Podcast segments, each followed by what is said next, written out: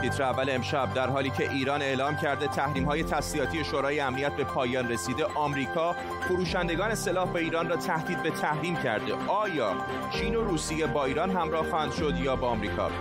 ورود هیئت اسرائیلی و آمریکایی به منامه شروع امضای توافقهای دو جانبه بحرین و اسرائیل و مومو زیر ذرهبین چطور یک کارکتر مخوف نوجوانان را ترغیب به خودکشی می کند به تیتر اول خوش آمدید.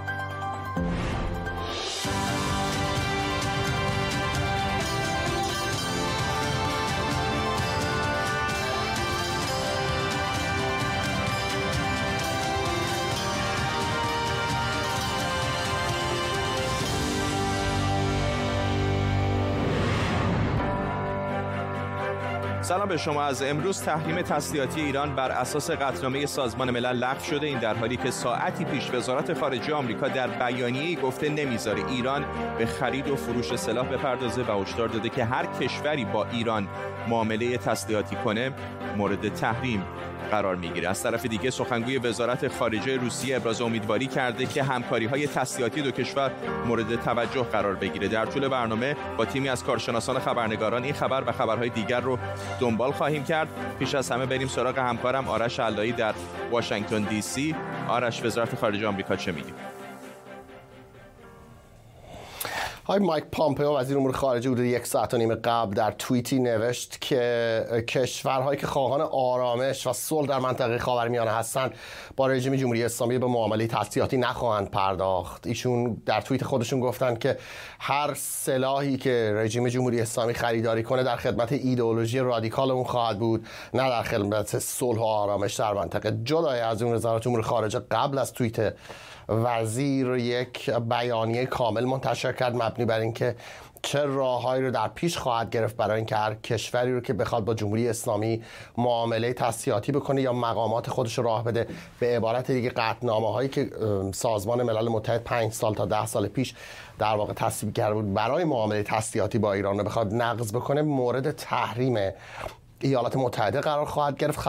خبرگزاری رویترز گفته که رئیس جمهوری آمریکا دانالد ترامپ در نظر داره که یک فرمان اجرایی رو به زودی امضا کنه که به موجب اون وزارت امور خارجه آمریکا می‌تونه کشورها و افراد حقیقی رو که با ایران معامله کنن یا مقامات نظامی ایران رو راه بدن به کشور خودشون رو مورد تحریم قرار بده. ممنونم از تو آرش علی خبرنگار ما در واشنگتن دی سی پایتخت آمریکا. همطور که آرش هم گفت شورای امنیت سازمان ملل از سال 1385 به بعد یعنی بعد از ارجای پرونده تخلفات هسته‌ای به اون از طرف شورای حکام آژانس بین‌المللی انرژی اتمی چند قطعنامه درباره فعالیت‌های هسته ایران صادر کرده که دولت‌های قبلی نادیده گرفتن تا سرانجام کار به صدور قطعنامه شماره 1929 رسید که شدیدترین تحریم‌ها علیه ایران رو اعمال می‌کرد. بر اساس این قطعنامه کشورها از فروش سلاح‌های سنگین مثل تانک خودروهای زرهی، هواپیماهای جنگی، بالگرد یا همون هلیکوپتر و موشک و سیستم‌های موشکی و قطعات اونها به ایران منع شدند و ایران هم نباید هیچ گونه فعالیتی در زمینه موشک‌های قاره پیما که توانایی تجهیز با کلاهک هسته‌ای رو دارن انجام بده. بر اساس این قطعنامه و قطعنامه‌های قبلی شورای امنیت از جمله قطعنامه 1737 در دیماه 1385 یک سری از مقامات ایرانی از جمله فرماندهان سپاه پاسداران در رابطه با برنامه های هسته ایران هم تحریم شدن. یعنی دارایی هاشون در همه جای دنیا مسدود و کشورهای عضو سازمان ملل نباید به اونها اجازه ورود به کشورشون رو بدن. بالاخره در سال 1394 ایران برجام رو میپذیره و بر اساس قطعنامه 2231 تحریم های تسلیحاتی در قطعنامه های قبلی از 27 مهر یعنی امروز پایان پیدا می‌کنه. این یعنی چی؟ یعنی اینکه دولت ایران می‌تونه با مجوز سازمان ملل هم سلاحهای متعارف رو بخره و هم بفروشه. خب حالا سوال اینجاست که ایران چه داره که ببره تو بازار بفروشه و اصلا کی مشتری سلاح ایرانه. اینا لیستی از سلاحایی که شاید ایران بتونه روی میز بذاره. سوال مهمتر اما اینه که ایران چی می‌تونه بخره؟ هواپیماهای جنگی سیستمهای موشکی بالگرد و ناو جنگی از جمله چیزهایی که ایران لازم داره. فرزین ندیمی پژوهشگر امور نظامی از واشنگتن دی سی به ما پیوسته. آقای ندیمی یک در واقع ناهماهنگی به نظر وجود داره. همه گیج شدن که آیا این تحریم ها واقعا برداشته شده یا برداشته نشده. اگر اونطوری که آمریکا میگه به حرف دولت و ترامپ گوش بدیم تحریم ها سر جاش هست. اگر به حرف ایران گوش بدیم تحریم ها برداشته شده. به نظر شما در شرایط فعلی روسیه و چین با ایران معامله خواهند کرد یا نه؟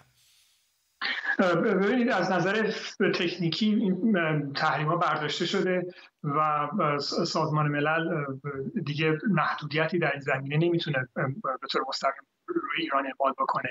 ولی ایالات متحده همونطور که در بیانیه امروزش گفته از امکانات و قدرت های قانونی داخلی خودش domestic authorities استفاده خواهد کرد که تحریم های سازمان ملل رو همچنان به اجرا در بیاره. یعنی برقرار کرده از سپتامبر و اونا رو به اجرا در بیاره. باید دید که این امکانات داخلی تا چه حد اجرا خواهد شد این آمادگی رو اعلام کرده ولی اینکه واقعا این اجرا رو تا چه حد انجام بده بستگی داره که چه نوع تسلیحاتی رو ایران در نظر داشته باشه خریداری بکنه یا اینکه کشورهایی مثل چین و روسیه آماده باشن که در این شرایط به ایران بفروشند ایران یک نیروی هوایی فرسوده داره که طبیعتا اگر از نظر سیاسی این اجازه به ارتش ایران داده بشه که نیروی هواییش رو تقویت بکنه باید حداقل 150 تا هواپیمای جنگنده مثلا سوخوی سی از روسیه خریداری بکنه.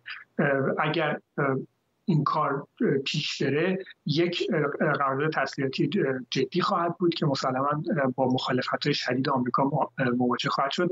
فروش سیستم های موشکی پردافندی اس 400 هم به نظر من در اولویت خواهد بود اگر این توافق بین ایران و روسیه به نتیجه برسه و احتمالا بر اساس معاملات نفتی ایران بهاش با نفت خام پرداخت. ممنونم از شما فرزین ندیمی پژوهشگر امور نظامی از واشنگتن دی سی با ما. اما بریم به سه نقطه مختلف در دنیا همکارانم و سه خبر متفاوت. در پاریس و بعد از قتل فجیع یک معلم تاریخ به وسیله یک اسلامگرای افراطی هزاران نفر در اعتراض به این موضوع به خیابونهای این شهر اومدن در آتلانتای آمریکا و 16 روز مونده به انتخابات آمریکا همکارم بهاره خدابنده از آخرین تلاش‌های کاندیداها و برنامه هاشون به ما میگه و در اسرائیل هم یک هیئت از این کشور به همراه نمایندگانی از آمریکا برای امضای قراردادهای توسعه همکاری به منامه پایتخت بحرین سفر کردن. اول اصلا بریم به حیفا در اسرائیل. اشکان با ماس اشکان صفایی همکارم چه جزئیاتی می‌دونیم در مورد سفر مقامات اسرائیلی و آمریکایی؟ بله خب در همین دقایق که من دارم با تو صحبت می‌کنم فردا قرار هست که مراسم امضای اون تفاهم نامه انجام بشه. تفاهم نامه البته تفاهم صلح نیست و بلکه تفاهم در واقع آغاز روابط دیپلماتیک هست. امروز وقتی که هیئت اسرائیلی به اونجا رسید وزیر خارجه بحرین به استقبال اونها رفت و گفت که امیدوار هست که این موضوع به ثبات بیشتر و به نفع جوانان باشه.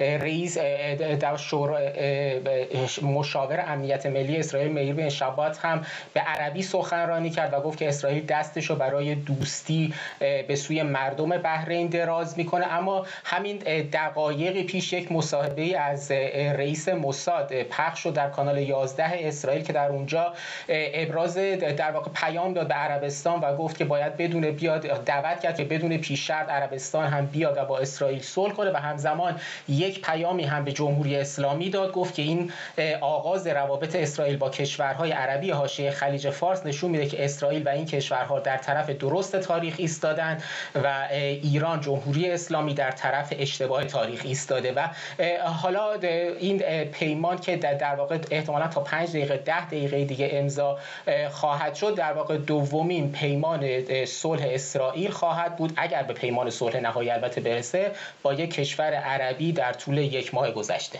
ممنونم از تو. اشکال صفایی در حیفا. همکار دیگرم بهار خدابنده از آتلانتا در ایالت جورجیا با ماس فرصت زیادی تا روز سوم نوامبر یا 13 آبان انتخابات آمریکا نمونده. هر دو کاندید تمام این ایالت های کلیدی رو دارن میگن.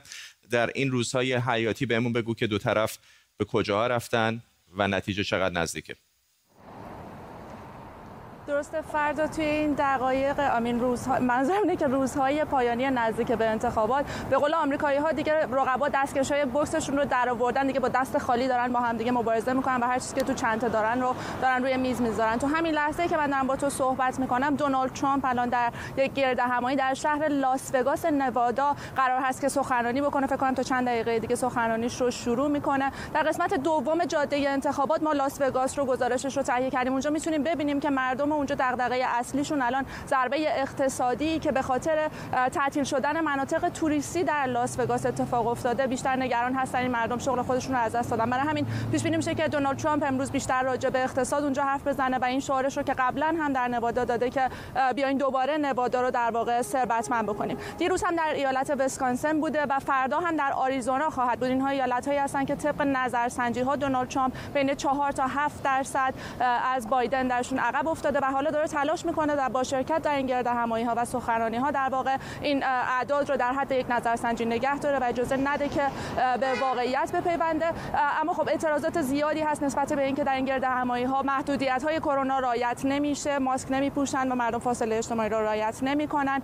که خب دونالد ترامپ خودش گفته که اعتقادی به اجرای در واقع بستن و تعطیل کردن این گرد همایی ها نداره. البته این رو من تاکید می‌کنم که این طرفداران دونالد ترامپ قبل از اینکه وارد این گرد همایی باشن باید کاغذی رو امضا بکنن که در واقع مسئولیت سلامت خودشون رو خودشون دارن و کمپین دونالد ترامپ مطرح نیست. من خیلی سریع این رو هم اشاره بکنم که کمپین بایدن هم اوباما رو وارد کرده. اوباما با بایدن از این به بعد در واقع تبلیغ خواهد کرد. این کارو کردن به خاطر اینکه خیلی از کسایی که جوانهای چپگرا به خصوص و جوانهای سیاه پوستی که در انتخابات نمی‌خوان شرکت کنن دارن امید، امیدوار هستن که مثل سال 2008 و 2012 باز دوباره به خاطر اوباما به پای صندوق های رای بیان. اما ما تو تجربه قبلیمون توی مصاحبه دیدم که خیلی از این جوان ها از عملکرد اوباما ناراحت هستن و اصلا به خاطر اون هست که تصمیم دارن که شاید در انتخابات شرکت نکنن. از آتلانتا جورجیا برای خدابنده ممنونم. از تو اجازه بدید بریم به پاریس. پایتخت فرانسه همچنان این کشور در شوک حادثه است که همه رو در نه تنها فرانسه در سراسر اروپا و جهان تکان داده. نیلوفر پور ابراهیم از پاریس با ماست. آخرین ها چه است نیلوفر؟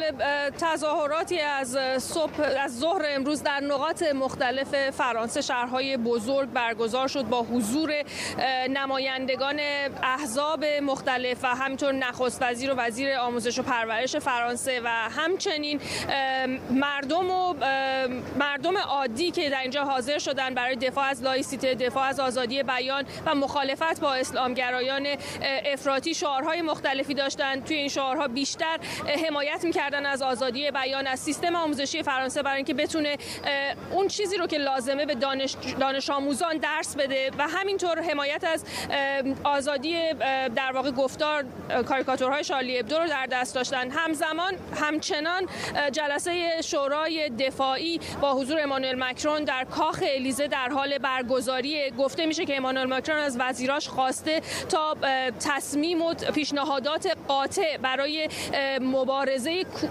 در واقع گرفتن پاسخ کوتاه مدت برای مقابله با اسلامگرایان افراطی ارائه بکنند یکی از این موضوعات میشه می‌تونه اخراج 231 نفر از افراطگرایان اسلامگرایان افراطی باشه که پرونده امنیتی دارن و همین حالا 180 نفرشون در زندان این افراد خارجی هن. برخی از اونها سیستم اقامت درستی هم ندارن همینطور گفته شده که روز سهشنبه وزیر وزیر مشاور شهروندان در وزارت کشور با قرار هست که با سران نمایندگان گوگل، توییتر و فیسبوک صحبت بکنه. برای کنترل بیشتر فضای مجازی با توجه به اینکه ویدیوهایی که منتشر شده بوده از طرف یک پدر دانش آموز جرقه این قتل رو زده. کارهای دیگه هم گفته میشه قرار هست احتمالا انجام بشه. از جمله سختتر کردن قوانین پناهندگی برای کسانی که حالا به فرانسه میان درخواستشون رد میشه برای اینکه بتونن راحتتر اونها رو از فرانسه اخراج کنن. ممنونم از نیلوفر پور ابراهیم در میدان جمهوری پاریس و همطور دو خبرنگار دیگر ما از آتلانتا و حیفا ممنونم از هر سه شما. خودکشی یک کودک 12 ساله خوزستانی به خاطر چالش مومو. خبری بود که دیروز به تیتر اول رسانه ها اومد و خیلی ها رو شوکه کرد. اتفاقی که هرچند هنوز تایید نشده اما وحشت رو به خونه ایرانی ها آورده. امشب قضیه چالش مومو رو زیر ذره می‌بریم.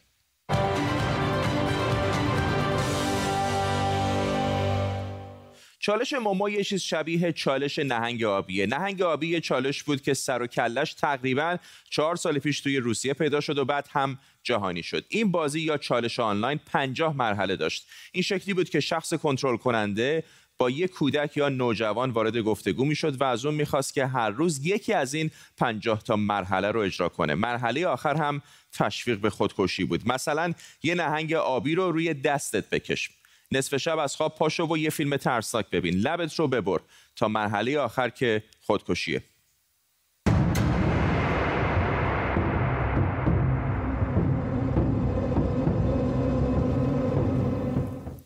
چالش مومو اما دو سال پیش جهانی شد. اینطوری بود که یک کاربر واتساپ به نوجوانها پیام می‌داد خودش رو مومو معرفی می‌کرد و ازشون می‌خواست که باهاشون تماس بگیره. از اینجا به بعد بازی شبیه نهنگ آبی بود و اگر کاربر کاری رو که مومو خواسته بود انجام نمی‌داد کار به تهدید می‌کشید. اما مومو واقعا وجود داشت. مومویی که ربطی به خودکشی بچه ها نداره اینه. یه مجسمه اثر هنرمند ژاپنی به نام کیسک آیساوا. سر یه زن با چشمای وحشتناک و پاهای مرغ. اسم مجسمه مادر پرنده بود که توی یه گالری یه گالری چهار سال پیش یعنی سال 2016 میلادی. نمایش داده شده بود. اما چالش مومو دو سال بعد یعنی سال 2018 بود که به تیتر خبرها اومد و با خودکشی یه دختر دوازده ساله توی آرژانتین خبرساز شد. مومو به ایالات متحده رسید و بعد دوباره سال 2019 در بریتانیا به صدر خبرها برگشت. کار به جایی کشید که کیم کارداشیان توی یه پست اینستاگرامی از پدر و مادرها خواست که مواظب بچه‌هاشون باشن.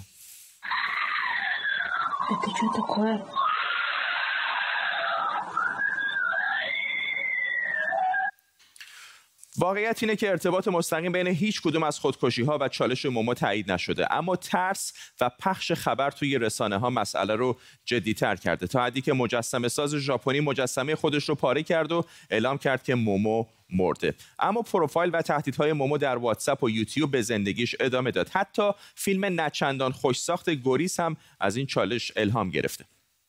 ما می‌خوایم چالش مومو رو انجام بدیم. و بهترین زمانم سه حاضری؟ ساعت سه شد. خیلی خوب. ما میریم یه تماس تصویر با مومو داشته باشیم. امیدواریم جواب داره زنگ می‌خوره. پلیس فتای خوزستان هم به خبر خودکشی نوجوان ایرانی واکنش نشون داده و گفته این قضیه در دستور کار قرار گرفته. اما چهار سال پیش بهداشت جهانی میگه که آمار خودکشی در ایران زیر پنج نفر در 100 هزار نفر بوده. سال 97 یعنی سه سال پیش خود وزارت بهداشت ایران گفته 6 نفر در 100 هزار نفر بر اثر خودکشی فوت شده بودند. اقدام به خودکشی اما بنابر آمارهای رسمی 99270 نفر بوده که 20 درصدشون زیر 18 سال بودند. درسته که چالش های خطرناکی مثل مومو رو باید جدی گرفت اما از اون مهمتر توجه به عوامل اصلی خودکشی نوجوان هاست که شاید خیلی از مومو دلهره آورتر باشه.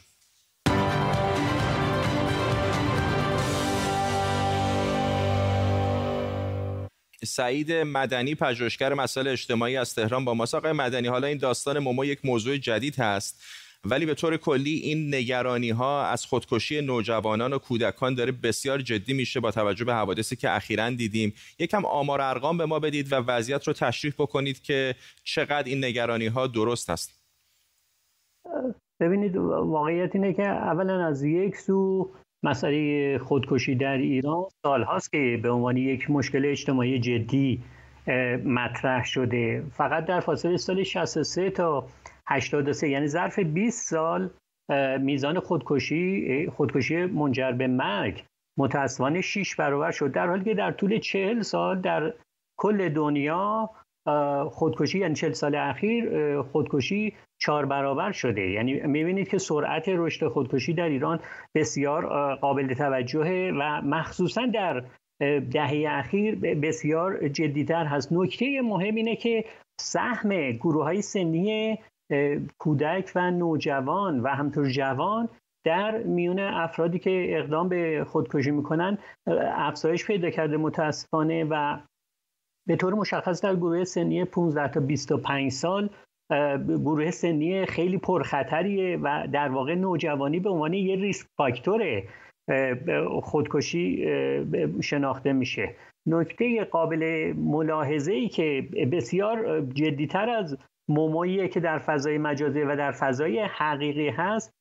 اینه که اساسا رفتارهای خود آسیب رسان که خودکشی هم یک جزء از اونه یا بشه گفت به طور مشخص مقدمه خودکشی در میون دانش آموزای ایرانی به شدت قابل توجه یعنی مطالعاتی که انجام شده میزان تمایل به رفتار خود آسیب رسان رو زیاد خیلی بالا نشون داده. بعضی موقع در برخی مطالعات در برخی شهرستانهای بسیار بسیار کوچک تا حدود 40 درصد در میان دانش آموزا تمایل به رفتارهای خود آسیب رو نشون داده که مطالعات نشون میده که رفتار خود با آسیب رسان تا 55 درصد می‌تونه شانس یا احتمال اقدام به خودکشی رو افزایش بده. و خب اینجا به طور مشخص باید بگم که رفتار خود آسیب رسان اساسا ناشی از اینه که فرد برای رهایی از یک حالت روانی یا هریجانی یا استرس غیر قابل تحمل دست به یه رفتار خیلی خشنی مثل خودزنی یا خودسوزی می‌کنه تا از اون استرس نجات پیدا بکنه اما بعد از اون در ابتدا یک آرامش نسبی داره و بلافاصله احساس نگاه گناه می‌کنه و بعد شرمندگی و احساسات منفی هم بهش برمیگرده. بنابراین متوجه میشه که کار اشتباهی کرده. در عین حال تمایل به رفتارهای خود آسیب رسان در اون بیشتر و بیشتر میشه. بنابراین فرد وارد یک چرخه میشه که متاسفانه می‌تونه تمایل به خودکشی رو افزایش بده. و همونطور که گفتم در میون گروه سنی نوجوان و, و به طور مشخص در میان دانش آموزان ایرانی مطالعات نشون میده که این تمایل روز به روز افزایش پیدا کرد. ممنونم از شما سعید مدنی پژوهشگر مسائل اجتماعی. وزارت دفاع منطقه قره‌باغ اعلام کرده از زمان آغاز درگیری نظامی بین آذربایجان و ارمنستان 673 سرباز ارمنی کشته شدند. این در حالی که آمار جانباختگان غیر نظامی در دو طرف همچنان رو به افزایش و دومین آتش بس هم که قرار بود از امروز اجرا بشه شکسته شده. همکارم مصدق پارسا از مسکو با ماست با جزئیات بیشتر. مصدق. فراد همونطور که تو گفتی دومین آتش بس هم در قره ناکام مانده. هر دو طرف پی هم پیام هایی رو میدن که از پیروزی های نظامی خودشون در او صحبت می‌کنن. ارمنستان اعلام کرده که دو هواپیمای بدون سرنشین آذربایجان امروز نابود کرده. صدای سه انفجار در پایتخت منطقه خودخوانده قرباق شنیده شده به تازگی. و همچنان رئیس جمهور آذربایجان اعلام کرد که یک گردان بزرگ نیروهای ارمنستان از کار مانده و اونها همچنان از تصرف پل خدا آفرین که پل تاریخی و مهم هست و به اصطلاح یک ارزش نمادین هم داره خبر دادند که رئیس جمهور آذربایجان این مسئله در توییتر خود نوشت. در واکنش های بین المللی هم رجب طیب اردوغان در آخرین واکنش خودش روسیه آمریکا و فرانسه را به صورت مستقیم متهم کرده که به ارمنستان کمک های فراوانی از جمله کمک نظامی می‌کنند ممنونم از شما صدقه پارس خبرنگار ما در مسکو.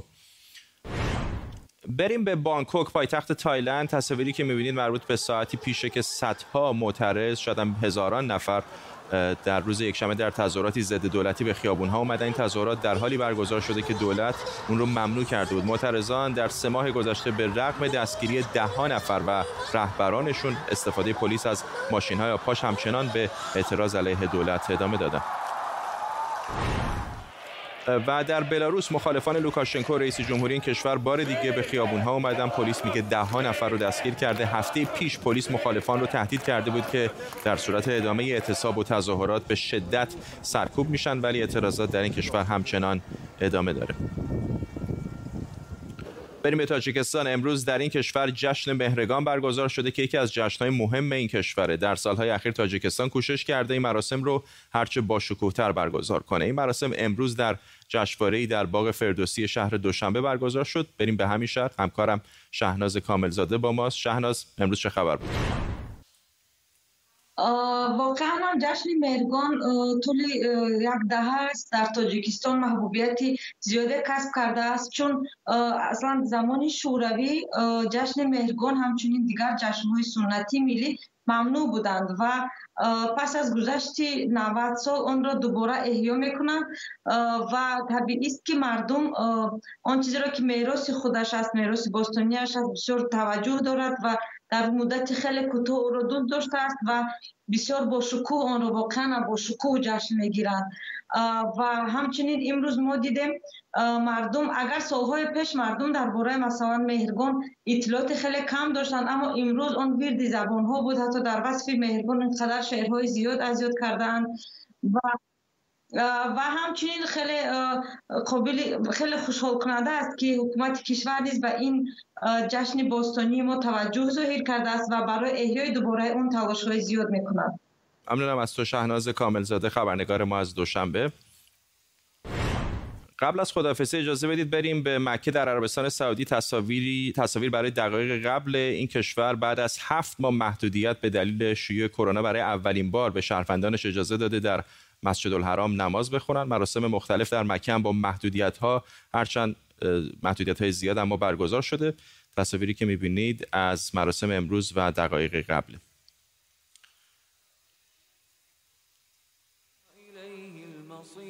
تصاویری که می‌بینید از مکه هست مربوط به دقایق پیش. در مسجد الحرام مراسم نمازگذاری برای اولین بار بعد از شیوع کرونا برگزار شده. بزرگترین مسجد مسلمانان. به این ترتیب می‌رسیم به پایان تیتر اول. این برنامه رو می‌تونید در یوتیوب و کمی دیرتر با زیرنویس هم ببینید. از همراهیتون ممنونم. تا برنامه بعدی بدرود.